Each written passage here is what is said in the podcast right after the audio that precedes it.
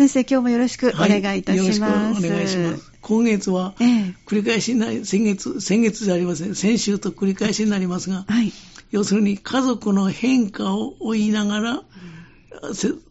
今後家族はどうなっていくかという、その説を芹沢さんという評論家の説に沿って説明していこうという、まあ、そんな企画を持ってやってきました。すごくあの先週お話しいただいて、核家族に移っていく、まあ、多世代の同居型が崩れていくのは、どういう時からかっていうのお話もすごくわかりやすいですね。はいはい、そうですか。まあそう言っていただければありがたいですけどね。要するに日本の伝統的な3世代同居型から核家族の時代に入って、はい、核家族の時代が終わって、世の中が多様化してきて、個人のいろんな生き方が、生き方も多様化してくる。はい、そうなってくると、核家族と言われた標準家族が崩れて、結婚というか家族のあり方もいろんな家族が、多様な家族が生まれてくるわけですね。でそれは同時に個人の生き方を非常に大事にするということから、家族の個人化とも言われるようになって、はい、でそこまでお話をしました。はい、で、あの、要するに、家族が多様化してきたというところまでお話ししたんですけれども、はい、その自分を大事にする生き方という意識は、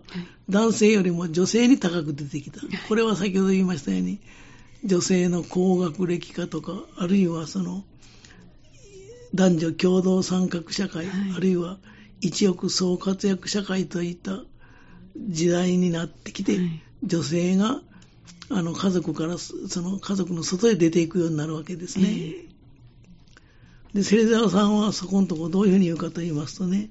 女性に対等してきた自分意識、要するに自分らしい生き方をするようになってくると。えーはい、芹沢さんはその自分意識、言い換えますと、個別性を優先したいという欲求が家族意識の変化を主導するんですよね。うん、例えば、2005年、平成17年に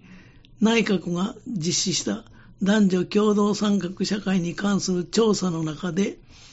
夫は外で働き、妻は家庭を守るべき。これ、各家族はこれだったんですけれども、そうねはい、そういう考えに賛成と答えた人は男性に多い。はい、ところが、反対と答えた人は女性の方に多かったわけ。はい、そういう結果が出てきて、先ほど言いましたように、世の中を変えるのは女性なんだということも言えると思いますよね。そうですね。で、男性は割合その球体依然とした考え方を 持っているのが多いけれども、女性の方が進歩的だったということが言えると思いますね。この、これは個別性、自分らしい生き方を優先するという欲求と言ってもいいと思うんですが、はい、この欲求が具体的な形で出てくるのが、例えば女性は結婚、出産後も仕事を続けるというか、あるいは夫婦別姓の方が、これも女性から出てきたことですよね。夫婦別姓ですよね。はい、で、仕事上も、まあ、結婚前のせいで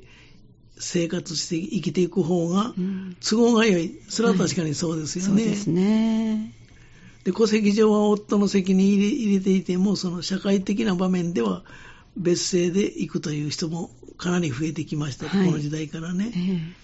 えー、で、その個別性というのは男らしさ、女らしさを超えた、その人らしさ、要するに自分らしさと言ってもいいかもわかりませんが、はいうん、そういう生き方をするようになってきたということですよね。で、これを芹沢さんはどんな言い方をするかと言いますとね、意識の上で単世代同居型家族意識、つまり、あの、各家族の意識が終わって、個別同居型家族意識。自分を大事、今までは、あの、各家族というのは、男女が結婚した二人が一緒に共同して家族を作ろうというところが、はい、その個別同居型というのは、自分を大事にしながら、家族を持つけれども自分を大事にしながら家族を同居していこうという、そういう家族意識が生まれてくるわけですね。これは自分らしさを求めた生き方ということになるわけですけど。そうですね。で、そうなりますと、家族として同居はしているけれども、意識の上では先ほど言いましたように、自分の意思、うんあるいは自分という個別性を夫婦の愛とか和合といったテーマよりも優先させてるんですよね。で、先月ね、はいちょっとショックなお話ししたと思うんですけど、はい独身研究家の荒川和久さんという言葉を紹介しました。荒川さんの言葉をもう一遍繰り返しますとね、身も蓋もない言い方をしてしまいますと、はい。その今の結婚というのは、その愛情なんてものはあまり重要ではない。はいおっしゃってまむしろお金の方が大事だそうでしたね。今の若い人はそういう。いう考えを持っている。はい。だから、今のかなり自分らしい生活を捨ててまで結婚する。要するに、今まで以上の裕福な生活ができるなら結婚するという、はいそういう考えになってきた。えーご紹介いただきました。そうでした。独身が増えてきた。たという、えねえそういう言い方ですわ。はい。だからまあ、家族のために今までは生きてきたけども、ええ今そういう時代ではなくなりつつあったというのは、うん平成からこの令和にかけての動きですよね。巷で聞く話でも、これもよく言ったかもわかりませんけど、中高年の夫婦で、はい。お 奥さんがね、はい。私が死んだら主人と同じ墓に入れた入りたくないという、こんな話もちょくちょく 出てきましたですよね、平成の頃には。そういう話を聞きますね。これなんかは要するに、個別同居型家族意識からうん、その次の段階のはい個別別居型に属する家族意識に変わってきてるんです。個別別居型ですよね。えで、夫婦別姓とか、籍を入れないで、えうん夫婦同然の生活をする事実あ婚。はい。それから、これは、その、個別同居型家族意識の表れはい。という、だから、うん、そっかそっか。はい。事実婚も同居してるわけですからね。そうですね。はい。だから、自分を大事にしながら同居してるわけですよ。はい。だからね、そういう違いが出てきたわけです。ええですから、その、えっ、と、各家族の次に出てくるのは、ええ単単世代家族の次に出てくるのは、個別同居型家族意識です。はい。でその次に出てくるのが、ええ個別別居型家族意識が出てくると。ええまあ、そういうことになるわけですよね。んなかなか、あの、世の中というのは時代とともにそうですね。変化しているとええ言えると思うんですよね。その影響もあのいわゆる多世代から単世代になったのは経済発展のあベースがあるとかねれから病院で亡くなっていくような病院で生まれるようなそういうあの社会の変化も受けて自然と家族の形が変わっていったんですね。要するにね、ええあの、単世代、あの、核家族時代というのは成長期なんですよね、そうか社会。せそれから成熟期に入ってくると、ええ個人の生き方を大事にするという、そういう時代になってくるわけ。確かに昭和の30年代、40年代、50年代は本当に右肩上がりで、そうですよね。どんどんと発展していった。そうですよねええで我々の親の時代なんてなものはね、はい人こ人というのは家族のためにええ生きるみたいなもんだったですわ。はいはい。家族を作ってええみんなを養うはい。というようなね、うん。一緒に生活、共同生活をするというね、ええそういう、まあ、時代から。自分らしい生き方を求める時代になってきた。これはもうやっぱり成長期から、社会で言うと成長期から成熟期に入ってきたとうんいうことになると思うんですよね。で、聖沢さんのはい見立てによりますとね、ええ個別同居型の家族意識というのはね、えー現状を生きる女性の大半が持ってるというあ。それはどういうことかと言いますと、それではさん、こんな言い方してますわ。はい母親であり、家庭の主婦である自分が、女性の場合ですよ。ええ大きな不満があるわけではないけれども、うん時々もっと自分らしい生き方があったのではないかと、ふと思う。これが、あの、個別同居型の現れですよね。自分を大事にしながら同居している。はい